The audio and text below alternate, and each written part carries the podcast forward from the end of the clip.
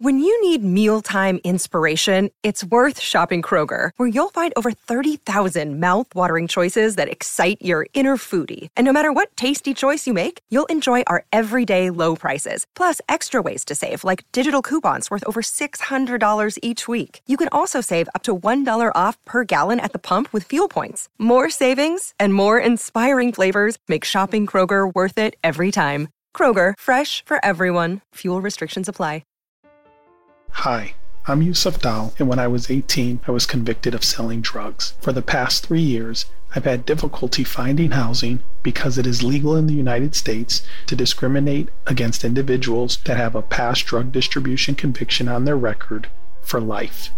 It doesn't matter if it was a hard drug like heroin or a drug that's now legal or partially legal in many states across the country, like marijuana. The Thurman Amendment was introduced to the Fair Housing Act in nineteen eighty-eight by segregationist Strom Thurman, and it's since been used to deny housing to all people.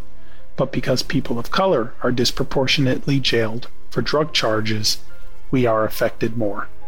My goal is to overturn this amendment to start an end to housing discrimination that unfairly targets people of color. If you would like to join this movement, please visit Thurman Amendment dot org to learn more. A message from the Fable and Folly Network.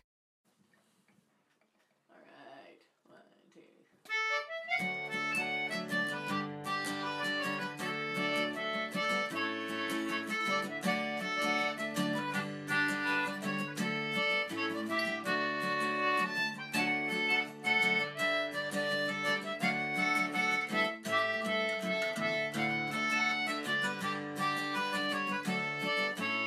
This is, this is, this is Greater Boston.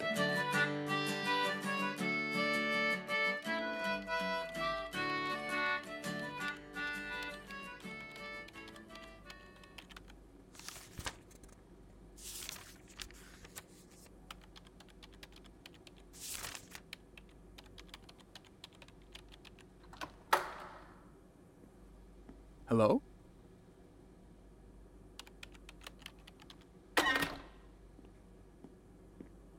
Who so rudely bursts, unannounced, into this sacred newsroom? Hi there, Mister Octagon. Didn't mean to scare you. Scare. Verb. To frighten. Especially suddenly. I wasn't scared. If anything, I was affronted. Affronted. Adjective. Feeling or showing anger or indignation at some offense or insult. Well then, I didn't mean to cause any affront. None taken. Now that I see it as a member of our esteemed postal service, you're working late, sir. As are you. You're my last delivery of the day. The news never sleeps, my dear fellow. The news never sleeps. Though I should probably head home soon. My beloved husband, Andy Wood, is going to be furious with me. Well, here you go. It's from Michael Tate. He's been sending around quite a few of these letters. A letter from Tate? I wondered if I might get one, too. We didn't really talk before this whole kidnapping, you know, welcome to the team news thing, but I've always said news personalities are like part of the family. We come right into people's homes, we tell it to them straight. I bet I was like that for Michael. Huh. What a concept, Mister Octagon. Y- you mind if I stick around to hear it? I've been mighty curious about these letters. Not at all. I'll make a full report. A letter from Michael Tate, live from the underground.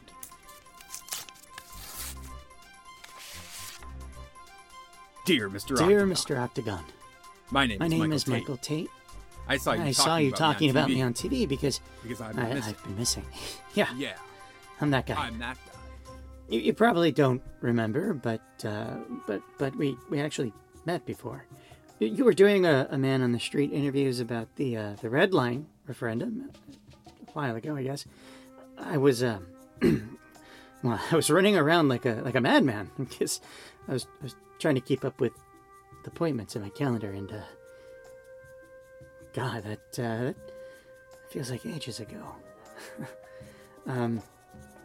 Anyway, thanks for covering my story. It it felt nice to know people were actually uh, looking for me, even if it's even if it's too late to be found. I have um. I've been locked. In the secret office of the publisher, at the top of Third Sight Media offices, there's a uh, there's a secret elevator behind the uh, kombucha machine, but I don't know the passcode, and um, so I've uh, I've been stuck. The food has completely dried up, and uh, I'll uh, I'll be honest, Mister Octagon. I uh, things aren't things aren't looking good, which is which is why I'm uh, why I'm writing. I've admired your work over the years, and uh, I, I don't watch much broadcast television. I I find what tends to be covered on the news pretty, well, distasteful. It's really a circus out there. Exploitation of you know, one catastrophe after another. Networks hungry for, for ratings on the backs of fear and, and, and tragedy. But your reporting is usually pretty level-headed. You, you know, you, you stick to the facts. It, it's it's actually really good to see integrity in a newscaster. Hold on to that integrity, Mister Octagon, and, and hold on to it tightly. I know it's I know it's not easy to always be on the hunt for the next big story. You know, you actually you might scoff at my previous employer, but I had my days on the beat. You know, journalism can be an isolating and a quite frankly selfish profession if you let it. All consuming and, and self-aggrandizing. You know, how, how many days did I find myself practically sleeping at my office, avoiding my friends and and, and people who cared most about me? Well, to crank out another story, I let a lot of relationships that were really, really important to me suffer. Just to squeeze out a, a few more words. How arrogant to think you're the only person who can tell a story correctly. To insist chasing this or that lead is, is more important than dinner with a friend or, or a quick call to one just to catch up. In many ways, I was obsessed, and, and I sense there's a similar drive in you. I mean, the first time we met, I, I don't even think I even completed the interview. You know, I was too busy rushing off to the next appointment to be connected with another human. Feed the ducks.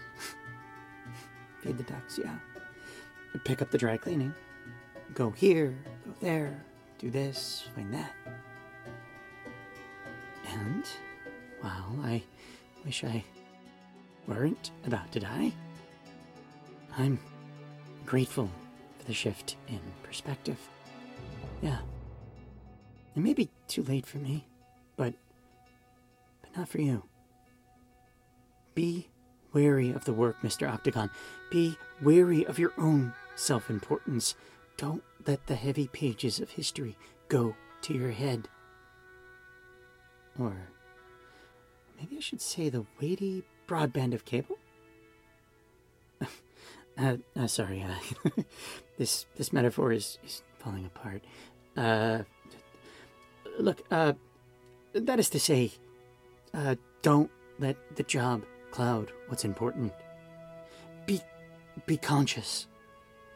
Be conscious of, of where and how you spend your time. You know, I, I hear you're recently married. Congratulations. Uh, sorry it was such a, uh, well, total disaster, but, but congrats nonetheless. I hope you find yourself heading home early to your husband each day and not bent over your desk under one lone light long after everyone else has gone home to their families. No, no, you, you never know what the future may hold, you know?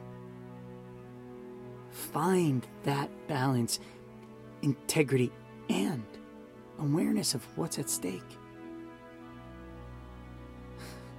But again, I, I don't really know you. I'm just I'm making guesses. I could totally be wrong. Our relationship is almost entirely parasocial. I see you on a screen, and I think I know things about you. But really, we're strangers. And you definitely don't know me. even if we have technically met, it's, uh,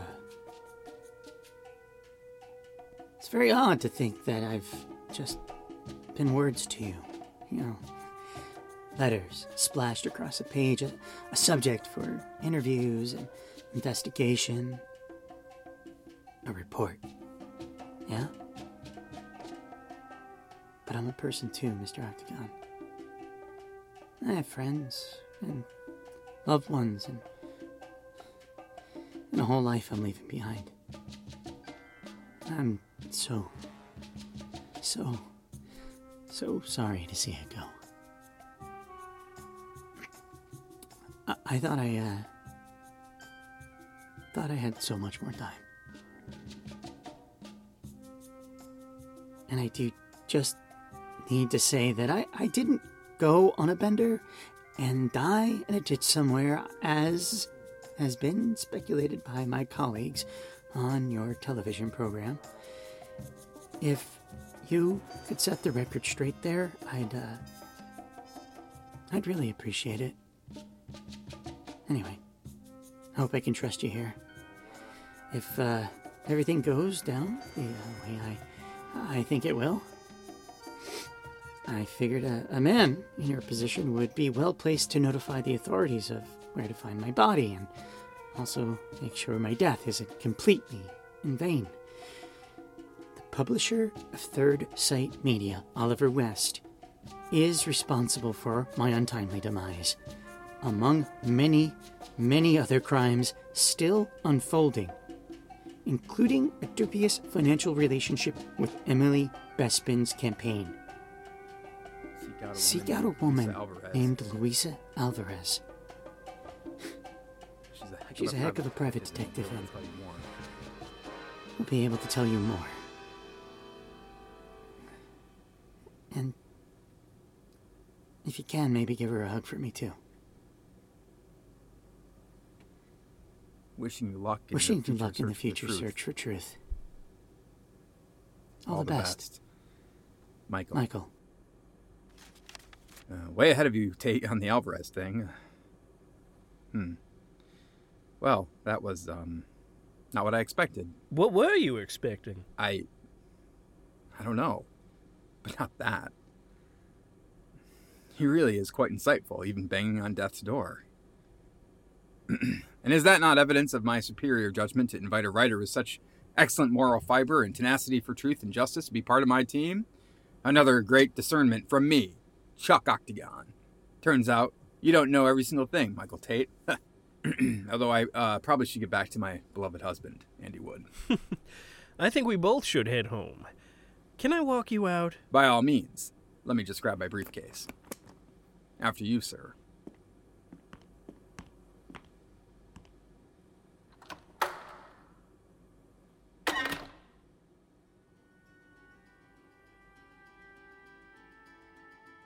Greater Boston is written and produced by Alexander Danner and Jeff Van Dreason, with recording and technical assistance from Marck Harmon. Additional assistance from T H. Ponders, Bob Raymonda, and Jordan Stillman. This mini-episode was written by Jordan Stillman. This episode featured Jeff Van Dreason as Chuck Octagon, Josh Rubino as Bernie the Mailman, and James Oliva as Michael Tate. Charlie on the M T A is recorded by Emily Peterson and Dirk Tiede. To support Greater Boston, visit our Patreon at patreon.com slash greaterboston. Transcripts available at greater boston show dot com.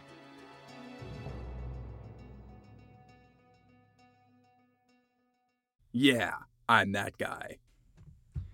All right, I think that should do it.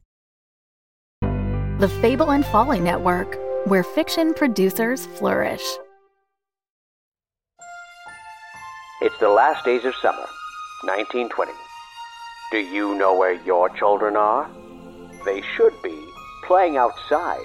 Come on, Chelsea. Mima says we're not allowed to go to this house. We're not even supposed to be on this side of town. Doing their chores. Why aren't these chicken coops clean? Please, Father. I'll be good. I'll... Ah! Oh, God! Obeying their parents.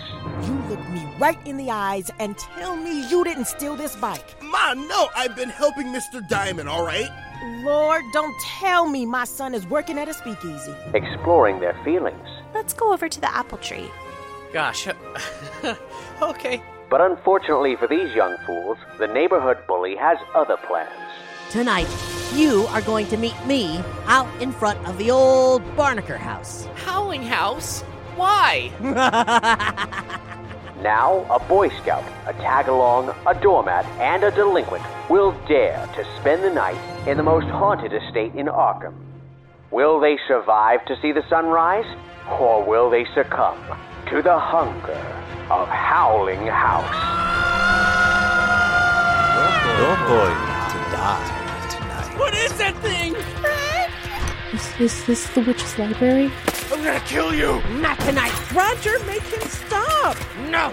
You watch! Run away, little ones. I'm so hungry.